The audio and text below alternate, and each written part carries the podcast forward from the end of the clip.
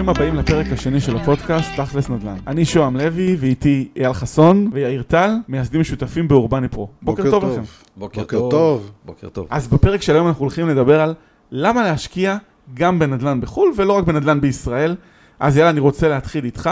זה- נדל"ן בחו"ל זה רחוק, זה נראה לאנשים אה, לא בטוח, מה, איך הם מתגברים על זה? קודם כל, נדל"ן בחו"ל, אה, צריך אה, להבין שזה בעצם אה, השקעה במוצר שהוא דירה או כל השקעה שהיא בחו"ל. מדובר על זה. עכשיו, אתה משקיע, כמו כל השקעה שהיא, אתה צריך להבין איפה אתה עושה את זה, איך אתה עושה את זה, עם מי אתה עושה את זה. בגדול, יש, יש הבדלים גדולים בין השקעה אה, במדינה אחת למדינה אחרת. ההבחנה היא לאו דווקא בין אה, ישראל לבין חו"ל, אלא צריך לדבר על כל מדינה ומדינה. יש סיבות להשקיע במדינות מסוימות, יש סיבות לא להשקיע במדינות אחרות, וצריך תמיד לעשות את ההבחנה לא רק בשאלה של זה בחו"ל וזה בישראל, אלא גם היכן בחו"ל, זה גם דבר מאוד חשוב. יש כמה דברים שצריך לשים עליהם, אה, לתת עליהם את הדעת. כמובן שאתה צריך להכיר ולהבין את המדינה שבה אתה הולך להשקיע. בישראל אנחנו לכאורה מבינים, גם בישראל אנחנו לא תמיד מבינים את כל, את כל האפשרויות ואת כל הסיכונים שקיימים בהשקעה, אבל זה נכון בכל מדינה, צריך להכיר. זה נכון שאתה, כשאתה נמצא רחוק, אז אתה צריך איזה שהם גורמים שיעזרו לך לגשר על הפער הזה. הגורמים האלו, אנחנו נדבר עליהם יותר מאוחר, הם בעיקר יכולות ניהול ושליטה מקומית שאתה יכול לסמוך עליהם, יכולת לעשות בדיקה ותכנון מוקדם אה, אה, אה, על ידי גורמים שמלווים אותך בעניין, ובעיניי הדבר הכי חשוב זה לא לנסות לעשות הכל לבד אה, ולהגיד אני יודע, אני אסתדר, אני אמצא את הדרך, אלא להיעזר בכמה שיותר מידע ובכמה שיותר אנשים שיש להם שם נוכחות ו- ו- ועזרה. אני רוצה? להוסיף לזה.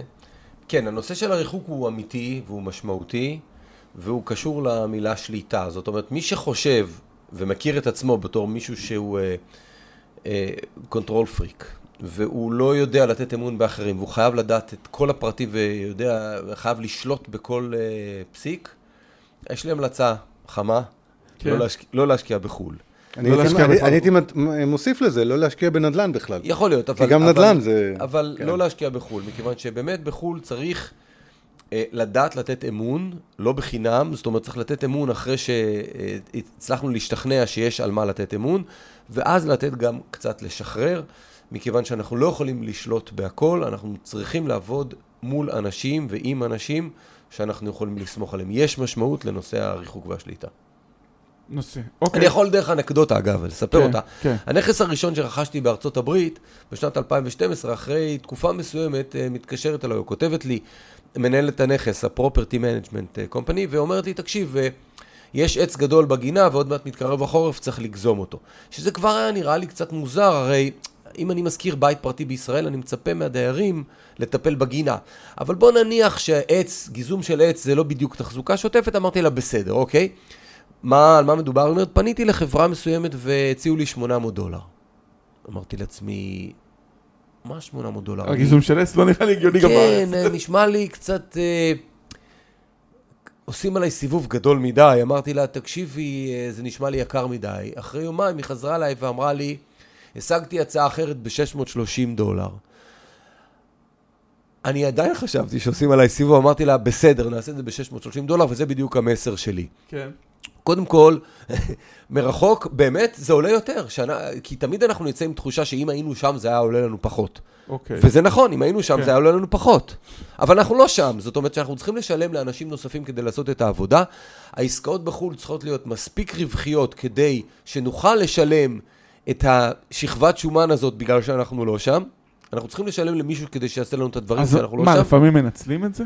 כן, מנצלים את זה. צריך לדעת שיש אנשים שצריכים להרוויח מהתיווך הזה, וזה בסדר, כל עוד זה סביר, וזה בסדר כל עוד בסופו של דבר, אנחנו לא עשינו את זה בשביל החוויה, אנחנו עושים את זה בשביל... יש לזה מטרה כלכלית. כל עוד בסופו של דבר המספרים עדיין מסתדרים, אנחנו יכולים להגיד שבמקומות שאנחנו נמצאים בהם, ואני חושב שהרבה מאוד ישראלים משקיעים בחו"ל וזה מסתדר להם טוב, עדיין עם התקורות האלו של התיווך, התיווך הוא מתמשך גם ב- בתקופה השוטפת, ההשקעה היא יכולה להיות מאוד משתלמת.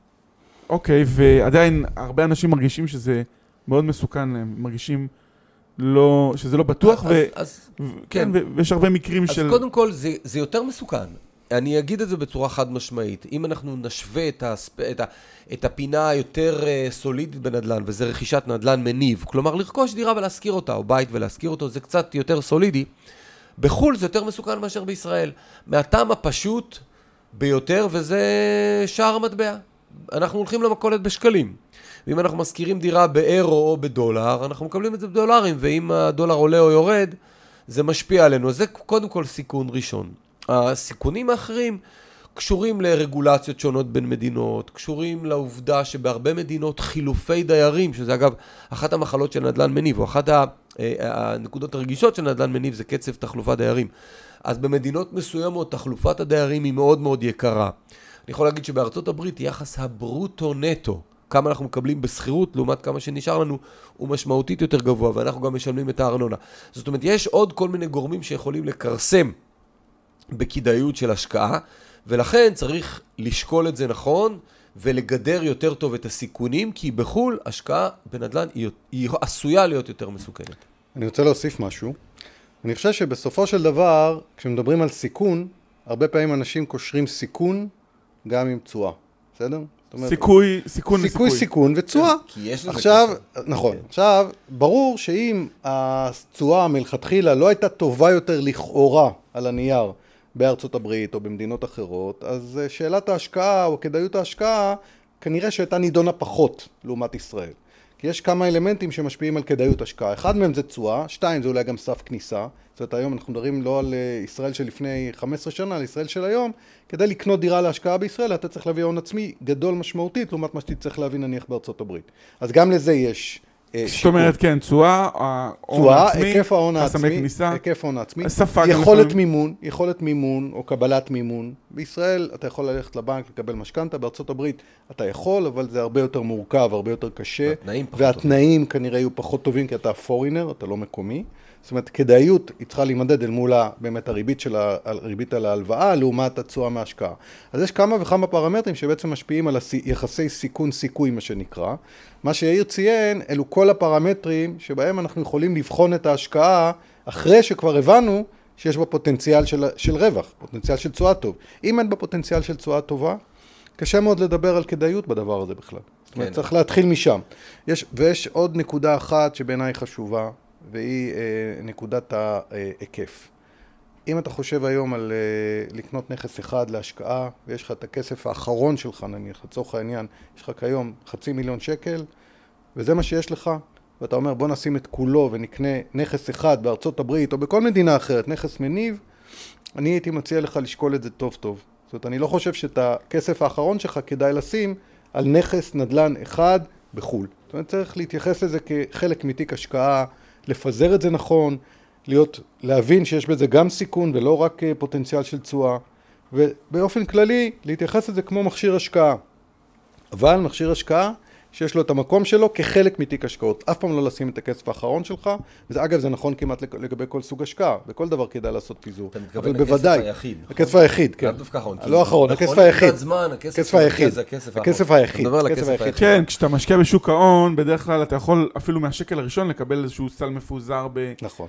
בפוליסות חיסכון, קרנות נאמנות, כל המקומות האלה כבר הכל מפוזר וזה הרבה יותר קל. בנדל"ן זה לא עובד ככה.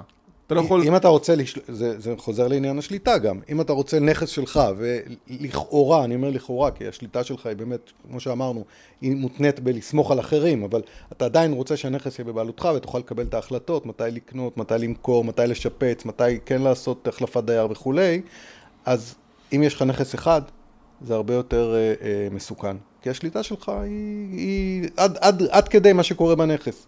אני יכול לתאר, אה, כמו שדיברנו על אנקדוטות, שבאחד הנכסים שלי בארצות הברית, השנתיים הראשונות היו מצוינות, קיבלתי תשואה מאוד מאוד טובה, ואז מתקשרים אליי מחברת הניהול, או, או שולחים לי מייל מחברת הניהול, כן. יום אחד בבוקר, כן. בבוקר שלהם, אחרי הצהריים, אומרים לי, תראה, יש פה אה, בעיה קצת עם הדוד, אנחנו לא בטוחים, אנחנו חושבים שצריך אולי לתקן את הדוד, אבל גם יכול להיות שצריך להחליף אותו. כן. אני שזה אומר, אוקיי. לכאורה יכול לקרות. כן, זה יכול בארץ. לקרות, יכול לקרות לכל אחד, בכל? מקום. זה קורה, ו- קרה לי לפני שלושה חודשים, 2,400 שקלים בחיפה. אז בארצות הברית, בחיפה. אז בארצות הברית, אתה יודע, אז אני מקבל הצעה, כאילו אומרים לי, תקשיב, זה יוצא סדר גודל של 2,000 דולר. אני אומר, 2,000 דולר? מה, זה יותר מהשכירות החודשית? זה, בטח. אני אומר, זה המון כסף. ואז מתחיל סאגה וכולי. בקיצור, בשורה התחתונה, אחת לכמה, לתקופה, אני לא יודע אם להגדיר את זה שנתיים, שלוש, ארבע, חמש, תיקח בחשבון בכל השקעה כזאת, שכנראה תיחשף לאיזושהי אה, אה, הוצאת החזקה, הוצאת מיינטננס כזה או אחר, שיחתוך חלק לא קטן מהשכירות השנתית, ובעצם אם אתה משקלל את זה לאורך השנים, זה כמובן משהו שחייבים לקחת אותו בחשבון, כן. כי זה יקרה, במוקדם או במאוחר זה יקרה. כן, אבל זה לא הייתי מגדיר כהתממשות של סיכון, לא לא יאיר? זה לא סיכון, זה, לא סיכון, זה חלק, מ, זה חלק מהתנהלות. לא, אין בעיה, אני- אתה מנסה צודק, להבין. אתה צודק, כן. זה חלק מהתנהלות של נכס שיכול להיות גם בישראל וגם בכל מקום אחר, אין, אין ויכוח על זה, אבל חייבים לקחת את זה גם בחשבון. והדבר, והדבר שיאיר אמר, שלפעמים באמת אנחנו לא כל כך שולטים במחירים. עכשיו, אם אנחנו רוצים לדבר על, אה, יכול להיות שנדבר על זה בהמשך, על סוגיית הניהול וחברת ניהול ואיפה האינטרס של חברת הניהול, איפה האינטרס שלנו, איך זה מתלכד וכולי, יש נקודות מסוימות שבהן צריך, כמו שאמרנו, להבין שאתה לא- תוכל לנהל את זה, תוכל לשלוט בזה עד גבול מסוים.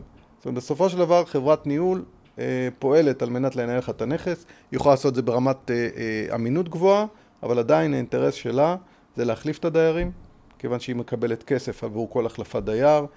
האינטרס שלה זה לנסות להעלות את השכירות, כן? כן. אה, ברור שהיא עושה את כל הדברים גם בראייה שלך, אבל גם בראייה שלה, וצריך תמיד להבין את זה, וכאן בדיוק נכנס העניין של תסמוך על מי שמלווה אותך, אתה צריך לסמוך על מישהו כדי לתת לך את כל התמונה המלאה, כדי שתוכל לקבל את ההחלטות הנכונות בזמנים האלה. ויאיר, אין חברת ניהול אה, כאילו אמינה שהיא לא עושה את שאלה ה... מצוינת. קודם שאלה כל, יש טובה. מגוון גדול של חברות ניהול. אה, אנחנו נתקלנו בחברות טובות, אפילו טובות מאוד, ונתקלנו בחברות רעות. אה, כמו כל דבר בחיים, כשאנחנו עובדים עם גורמים שיש בתוכם גורמים אנושיים, אנחנו צריכים להבין שיש ספקטרום כזה, ואנחנו צריכים למצוא את החברות הטובות יותר. אז כן, יש מספר דרכים כדי לסנן אותם בהתחלה. הסינון הראשוני יכול מאוד מאוד לעזור. האם הוא מבטיח הרמטית שאתה אה, תישאר עם חברה שתמיד מתפקדת בצורה טובה? לא. זאת אומרת, העבודה היא מתמשכת. צריך בהתחלה לסנן אותם, ויש לנו כללים איך מסננים חברות ניהול ואיך עושים את בדיקות הסף כדי, יהיו- אה, כדי שהיא תהיה חברה טובה. אבל גם בשוטף צריך לדעת להמשיך ולתקשר איתם בעקביות, צריך להראות להם שאנחנו בודקים את הנתונים, שאנחנו בודקים את החיובים שלהם וכולי, וכל הזמן צריך להיות עם אצבע על, דופק ולנהל רמה תקשורתית גבוהה. ללא תקשורת אי אפשר להשקיע בנדל"ן, וכך הדבר הוא גם כן עם, אה, עם חברות ניהול. אחד הפרמטרים אגב זה באמת לבדוק את הרספונסיביות של חברות הניהול. עד כמה הן מגיבות מהר לסוגיות שאתה מעלה, לשאלות, עד כמה הן נמצאות איתך בתקשורת טובה. והכל באנגלית. דבר מאוד חשוב. זה צריך לזכור. אה, בוודאי, רוב המקרים זה באנגלית. אני יכול להגיד שיש כמובן גם חברות אה, ישראלים, אתה יודע, בכל מקום שאפשר, אז הם פותחים אה, כן. פעילות. יש גם חברות ניהול שהן ישראליות בארצות הברית. האם הן בהכרח יותר טובות תקשורתיות? לא בהכרח. זאת אומרת, זה בהחלט עניין אינדיבידואלי. לא הייתי מכליל ואומר יותר לא, לא, לא. ברור, אני אומר, מה שהמשקיע צריך לקחת האתגר בחשבון... הוא גם השפה, כן. יש אתגר של שפה. לא, אני אומר, מה שמשקיע שצריך לקחת בחשבון, שהוא הולך להתנהל בשפה האנגלית. ברוב, ברוב המקרים... והוא צריך לפעמים לה- להסביר מונחים מקצועיים בשפה... או להבין מונחים כן, שכתובים. הוא בו, הוא כן. יכול להיעזר בחבר בשביל לשלוח שאלה במייל, כן? אני רוצה לעשות הבחנה בין השקעה אישית והשקעה קבוצתית. השקעה אישית זה אומר אנחנו קונים נכס, הוא בבעלותנו, ואנחנו מתנהלים אישית מול חברת ניהול. במקרים האלה, אנגלית נדרשת, אי אפשר לייפות את זה. בהשקעה קבוצתית, שבה אנחנו מצטרף, משקיע מצטרף לקבוצה שבה יש יזם מוביל והיזם הוא ישראלי, רמת ה... הוא לא צריך שם אנגלית... אה, הוא יכול להתנהל מול היזם הישראלי, נכון. והיזם ישראלי... זה השקעה קבוצתית, הוא בעצם, אה, אה, ההתנהלות היא, הרבה יותר פסיבית. ולכן דרישת האנגלית היא תקפה להשקעות עצמאיות בחו"ל. אוקיי. נניח משקיע החליט לשים 60 אלף דולר ולקנות בית בארצות הברית, 60 אלף דולר זה בכלל סכום שהוא... אני ממליץ אה, להעלות את הסכום הזה. זאת אומרת, זה מספר שהיינו אומרים אותו לפני מספר שנים. אה, המחירים, זה לא שאי אפשר למצוא, אפשר למצוא נכסים היום ב-20 אלף דולר, אני ממליץ להתרחק מהם מאוד. כי הם יהיו בשכונות לא טובות. הם יהיו בשכונות לא טובות, או נכסים שיש לי איתם בעיות מאוד מאוד קשות. אה, אני לא רוצה לעשות הכללה גסה מדי, אבל אין ברירה. כשאנחנו מדברים עכשיו על נדל"ן ארה"ב, זה, יש פה הכללה. ארה"ב כל כך גדולה, שכל מה שאני אגיד אותו הוא, הוא עם הכללה, ולכן אנחנו נסתייג פעם אחת. סליחה על, ה- על ההכללה הגסה. כן. אה, אנחנו לא נמליץ כרגע להיכנס בסכומים כאלה, אני חושב שסכומי הסף המינימליים יהיו באזור ה-100 אלף דולר, באזורים שלפחות אנחנו רואים אותם, כיעד, כ- כהתחלה סבירה ל- להשקעות בשכונות אה, סבירות. אפילו, אפ- זה יכול להיות גם קצת יותר יקר מ-100 אלף דולר. אני ב-60 אלף דולר לא הייתי נכנס היום לרכישת אה, אה, בית עצמאי בארצות הברית. 60 אלף דולר לא, ומעל 100 אלף דולר. מעל 100, זה אנחנו- מעל 100. אנחנו בהחלט צריכים להבין, כמו שאמר יאיר, שיש הבחנה בין מדינות שונות, ובתוך המדינות בין ערים, ובתוך הערים בין אזורים שונים. זאת אומרת, בארצות הברית יש בהחלט אה, אה, שווקים שונים ודיפרנציאציה מאוד מאוד ברורה. יש ערים מסוימות שאתה עובר באותו רחוב אה, כמה בלוקים צפונה או, או, או דרומה, וזה משתנה לגמרי. זאת אומרת, האזור משתנה לגמרי. ואם אתה לא מכיר את, ה, את הפוקטס האלו, את, ה, את האזורים האלו, אתה יכול בהחלט להיכנס ממצב שהציעו לך נכס, אתה רואה נכס של 100 אלף דולר, ואתה רואה לידו, מרחק של שני בלוקים, נכס ב-50 אלף דולר, אתה אומר, וואו, איזו הזדמנות טובה. זה בדיוק ההבדל. אם אתה לא מכיר את זה, ה-50 אלף דולר כנראה שייך לאזור שעדיין מאוכלס באוכלוסייה מאוד מאוד נמוכה, כן? כן. אם אתה לא תכיר בדיוק את הפרטים... מה, רחוב ליד זה כבר... זה אפילו רחוב ליד, זה אפילו כמה זה בלוקים קורה ליד. גם בישראל, אגב. כן, זה כן, קורה בישראל. צריך לדעת, צריך להכיר את הדברים האלה. לכן, לכן לא צריך להסתכל על המחיר ברמה של אה, אה, הבחנה, שאומר פה יש הזדמנות, פה אין הזדמנות. ומה מה הכלים שיש למשקיע לבדוק גם או, בעצמו? אז עכשיו, בוא, בוא ניכנס באמת לדבר קצת על השוק האמריקאי מבחינת הכלים וה, והגישה שלו. קודם כל, השוק האמריקאי הוא שוק מאוד משוכלל, מבחינת זה שקודם כל המידע, המידע יחסית למדינות אחרות זמין. כלומר, אתה יכול היום למצוא גם באתרים רחבים, גם באתרים פורמליים של הרשויות, אתה יכול למצוא מידע על הנכס הזה הספציפי, ההיסטוריה של הרכישות הקודמות שלו, באיזה מחירים, אתה יכול לדעת כמה, הוא, אה, אה, כמה ארנונה משלמים עליו, כמה ארנונה שילמו בעבר, מה היו העסקאות האחרונות באזור, יש הרבה מאוד כלים שאפשר לקבל אותם, גם מאתרים שהם פתוחים, כן? עכשיו, כשאתה עובד עם מתווכים בארצות הברית, גם המתווכים, אני לא אגיד מחויבים, אבל הם די מחויבים לתת לך נתונים אה, אמפיריים של מה היו העסקאות האחרונות, מה השווי המוערך של הנכס לפי מה שקורה באזור, זאת אומרת אפשר יחסית להגיע ל, ל, למידע הזה. אה, אלמנט נוסף שקיים בארצות הברית והוא יחסית אה, ייחודי, זה שיטת הסגירה, שיטת הרכישה של הנכס. כל נכס בארצות הברית נרכש באמצעות מנגנון שנקרא title.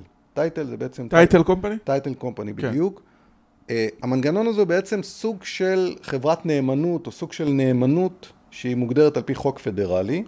הסניפים האלה קיימים, יש עשרות אלפי אה, אה, סניפי או סוכנויות title בארצות הברית, מורשות, שבהם בעצם עושים את כל תהליך הסגירה, הבדיקה של uh, הנכס, כאשר אתה רוצה להעביר uh, נכס מיד ליד, כלומר לעשות עסקה, העסקה הזאת עוברת דרך המנגנון הזה של הטייטל. בעצם הטייטל בודק את כל המסמכים, הוא בודק את כל השעבודים אם קיימים, חובות שקיימים, גם של בעל הנכס וגם לנכס עצמו. ובעצם אחרי הבדיקה הזאת הוא מאשר לעשות את העברת הבעלות הזאת וגם העברת הכספים. הכספים עוברים דרך מנגנון ה title וגם יש עוד דבר מאוד יפה שה title בעצם נותן לך סוג של insurance, ביטוח לבדיקה שהוא עשה. כלומר, אם קנית נכס, ה title נתן לך בעצם את האישור ובעקבות האישור הזה עשית את ה closing מה שנקרא, העברת את הבעלות על הנכס או קיבלת את הבעלות על הנכס ופונים אליך אחרי כמה שנים עם איזושהי תביעה על תקופת הבעלות הקודמת, כן. אוטומטית אתה יכול להפעיל את ה title שרכשת במעמד הסגירה, title אינשורנס, שרכשת במעמד הסגירה, כן, כן. ולקבל בעצם את הפתרון. עכשיו זה פתרון שברוב רובם של עסקאות הנדל"ן הפשוטות בארצות הברית, מייתר את הצורך לעבוד עם עורך דין. זאת אומרת, בכל עסקה אחרת בישראל או בעולם שאנחנו מכירים, אתה לוקח עורך דין שמלווה אותך בעסקה. בארצות הברית, רוב רובם של העסקאות נעשות בעצם באמצעות מנגנון הטייטל, ללא אה, מעורבות של עורכי דין חיצוניים, בגלל כל הסיבות שאמרתי. בזה, אם רוצים לדבר על הצדדים, ה, נגיד אותם, הנוחים יותר, או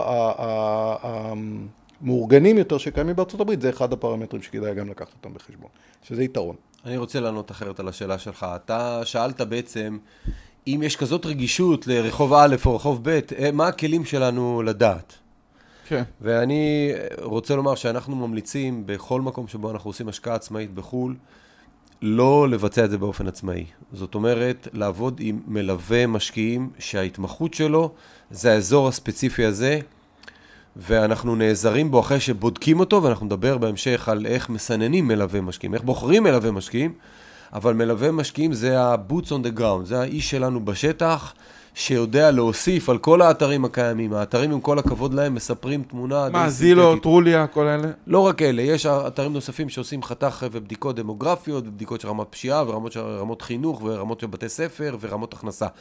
אלה נחמדים מאוד, הם מבוססים על לשכות מרכזיות לסטטיסטיקה, ולכן העדכון שלהם הוא לא בהכרח תדיר.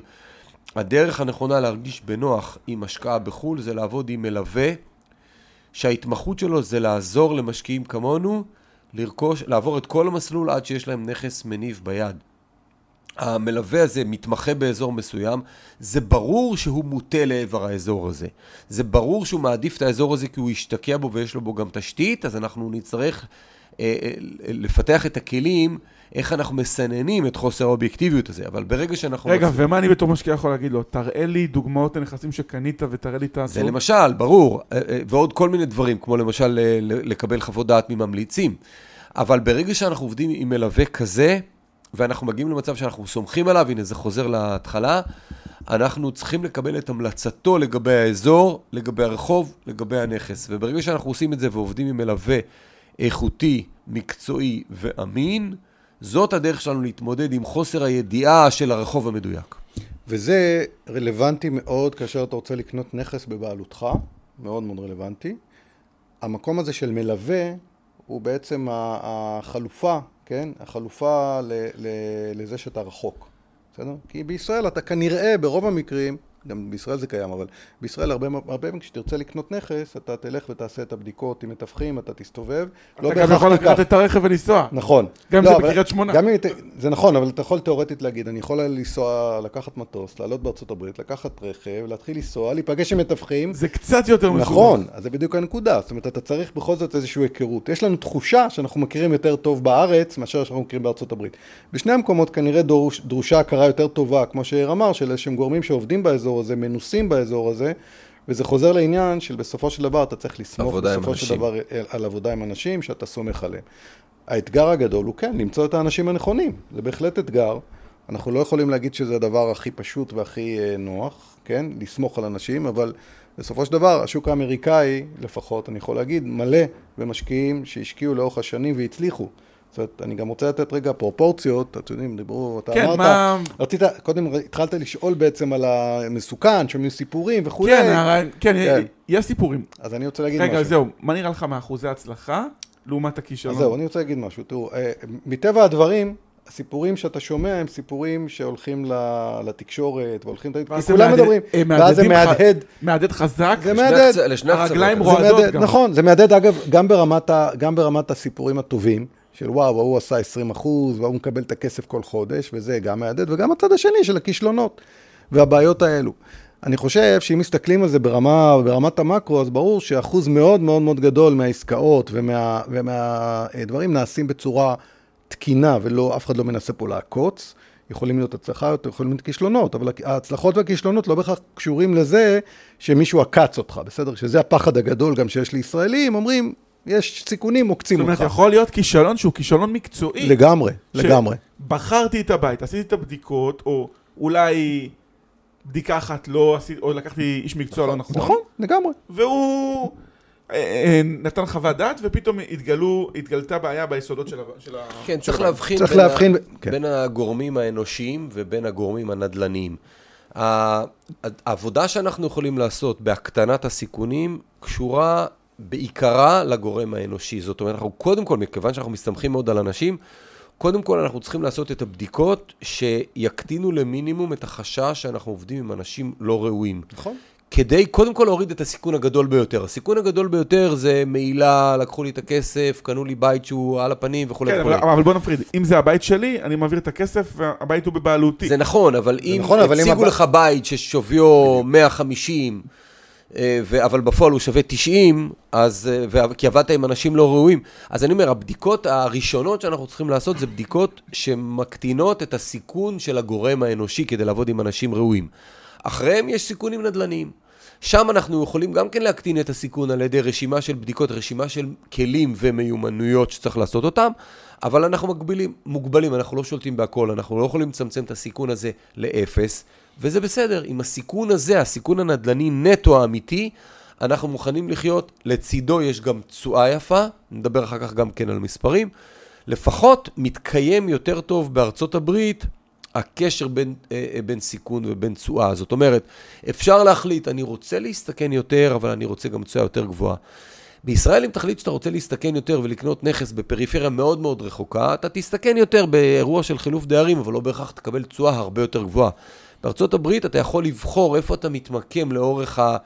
הציר הזה של סיכון סיכוי, ואתה יכול לקבל פרמיית תשואה טובה יותר עבור הסיכון שאתה לוקח. עד רמה, עד רמה, אני רוצה רגע להוסיף משהו, עד לרמה שבאמת יש אזורים שגם אם התשואה באמת תהיה גבוהה יותר, הסיכון אל מול התשואה לא בהכרח, כן, כן, ברור. לא בהכרח כדאי. זאת אומרת, יש אזורים שאנחנו מלכתחילה, אנחנו... בגלל זה אמרנו שאת ה-60 אלף דולר כן, אנחנו לא, לא היינו, לא, היינו, אה, לא היינו ממליצים גם אם... זה נקרא אזורי D וכאלה. כן, כן. בדיוק. אזורים שהם... אה, אגב, שההתנהלות אני... עם דיירים היא התנהלות יותר מורכבת, ו... שעלולים להיות גם, לא נגיד, פושעים וכאלה. כן. יכולים לקרות המון דברים. אני כבר עכשיו רוצה גם לדבר על מספרים. אנחנו התרגלנו לאחר תקופת המשבר לתשואות דו-ספרתיות, ומאז שהמחירים בארצות הברית עלו, התשואות הדו-ספרתיות בנכסים רגילים כבר לא קיימות, וכל מי שמגיע לאיזושהי הצעת השקעה סטנדרטית של רכישת נכס במחיר מסוים וקבל, וקבלה של תשואה ממנו, ברגע שאני שומע שמספרים לו על 10 או 11 אחוזי תשואה, אני אומר, תביא לי את הנתונים, זה לא יכול להיות. אין היום בארצות הברית בנכסים סטנדרטיים, כי יש כל מיני מודלים שכן מצליחים להגיע לזה, לא ניכנס לזה עכשיו. נכס סטנדרטי היום במקום סביר לא ייתן תשואה דו-ספרתית. נכס single family, אתה מתכוון. single family סטנדרטי לא ייתן תשואה דו-ספרתית. ולכן, כשמישהו מביא כזאת השקעה חלומית, 70 אלף דולר והכנסה של 1,200 דולר שכירות ואני עושה תשואה דו-ספרתית, אני אומר, תביא את הנתונים, אנחנו נבדוק אותם לעומק, אלא אם כן, נראה שזה כנראה, אלא אם כן יש זה, כן. לא, לא, אלא אם כן, אני... הקנייה ההזדמנותית. בדיוק. כן. אלא אם כן, הקנייה היא בהחלט קנייה בצורה דרמטית מתחת למחירי השוק, ויש ערוצים שניתן להגיע זה הרבה הרבה יותר קשה מאשר... עיקולים מבנקים וכל הדברים. עיקולים מבנקים, שעבודים. עוד מעט זה יקרה גם. יכולת, כן. זה יקרה, אנחנו ניכנס בשנת 2023 להזדמנויות כאלו. אה, זה מה שאתה צופה. כן. אנחנו צופים שיהיו, כן, יהיו, יהיו הזדמנויות בשנת 2023. בוא נגיד, הנבואה ניתנה, אתם יודעים למי? אנחנו מקווים שבאמת יהיו הזדמנויות. אני רוצה אבל לציין עוד נקודה חשובה בהקשר למה שיאיר אמר, היחס ברוטו-נטו, שאני חושב שהזכרנו את זה אה, בפרקים קודמים. היחס ברוטו-נטו בארצות הברית הוא גם מאוד מאוד חשוב. זאת אומרת, אתה, יש לך הסכם שכירות, ההסכם שכירות הוא על אלף דולר. אם אתה רוצה להבין או לקחת בחשבון כמה יישאר לך בסוף נטו לפני מיסוי, לפני מיסוי, אתה בגדול צריך להכפיל את זה בפקטור שהוא נע בין 0.6 ל-0.55. זאת אומרת, זה רוב הנכסים בארצות הברית. כלומר, מ-1,000 דולר יישאר לך במקרה הטוב בין 550 ל-600 דולר בממוצע על פני השנה. וזה, וזה, וזה כולל, טוב, זה בסדר. וזה טוב, זה, זה, בדיוק, זה סביר. זה כולל, צריך לקחת בחשבון שאתה משלם את המיסים, על ידי, אתה משלם כתור בעלים, אתה משלם את הביטוח על הנכס, אתה משלם לחברת ניהול, אם אתה מנהל את זה, ואמרנו שניהול חייב להיות, אתה משלם תחזוקה, אתה משלם כל פעם שיש החלפת דייר, אתה משלם עמלה על הכנסת דייר לחברת הניהול, דייר חדש, גם על חידוש חוזה שכירות, יש תמיד חודשיים או חודש וחצי, חודשיים, בהחלפות דייר שהנכס לא, לא מאוכלס בעצם. עומד ריק. כן. כן, יש הרבה פרמטרים. בסוף אנחנו אומרים ככלל אצבע, כמובן צריך להתייחס לכל uh, עסקה, צריך לבדוק בפני עצמה וכולי, אבל ככלל אצבע, אם מישהו, uh, אם אתה מקבל נכס מוצע לך במחיר מסוים, ואומרים לך שאחרי, אחרי, בסוף השנה יישאר לך סדר גודל של 80% מהברוטו, תשאל את השאלות, תשאל שאלה. מישהו ייפה את התמונה. תבדוק, לא, תבדוק לא אם הוא הכניס בחשבון את כל, אני לא אומר את זה, אני רק אומר, תבדוק שהוא הכניס בחשבון את כל הפרמטרים. אני אומר את זה. אני יודע. זאת אומרת, לא יכול להישאר לך 80 אחוז. אתה תקבל בין 50 ל-60 אחוז, כמו שאמר אייל. ולכן זה גם נקודה חשובה. זאת אומרת, אתה צריך להבין את ההבדל בין ברוטו לנטו, ולא להתייחס רק לברוטו. כמה השכירות, כי אנחנו אגב רגילים לזה, כי בישראל תקבל שכירות, ברוב המקרים, רוב, אם אין לך איזשהו... כמעט כולה תגיע. הנה נטו, כי הארנונה הדייר משלם. הארנונה הדייר, אה, כמעט ולא, אתה יודע, יש לך ביטוח קטן, אין לך כמעט החלפות של דיירים. אני חושב שדיברנו על החלפת דיירים, אה, יש משהו תרבותי בארצות הברית.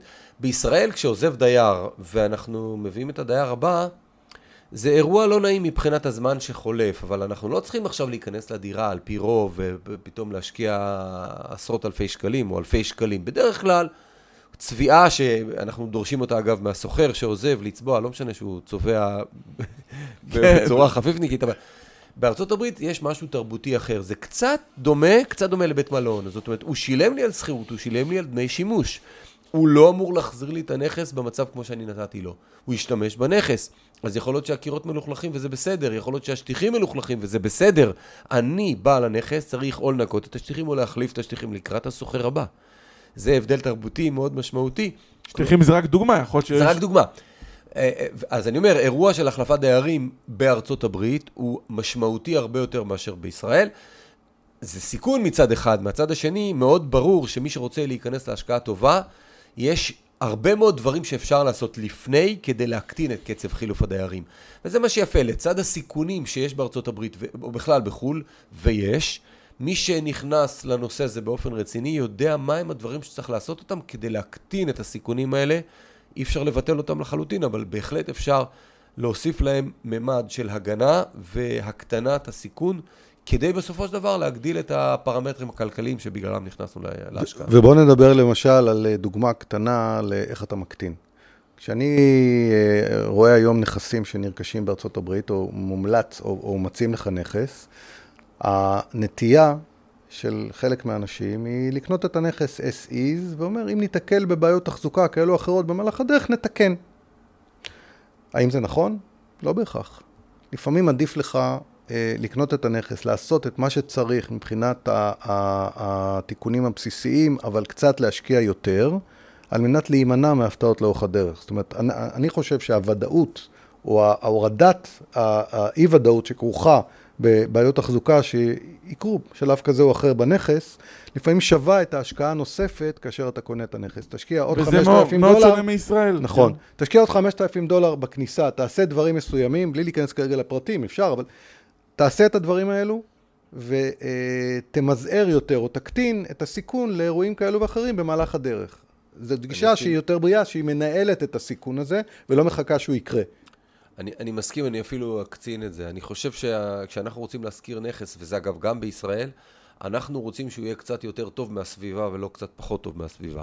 וזה קצת בניגוד לנטייה הראשונה שלנו, שאנחנו רוצים לקנות בהזדמנות ולהשקיע כמה שפחות. כי אם נשקיע כמה שפחות ונשכיר את זה במחיר נקוב, התשואה שלנו תהיה יותר גבוהה. ואני אומר, אנחנו למדנו את זה שלושתנו, שדווקא אם אנחנו נשקיע אולי אפילו קצת יותר ממה שנראה לאנשי המקצוע שם, אה, ונגרום לנכס הזה להיות קצת יותר אטרקטיבי מנכסים אחרים בסביבה.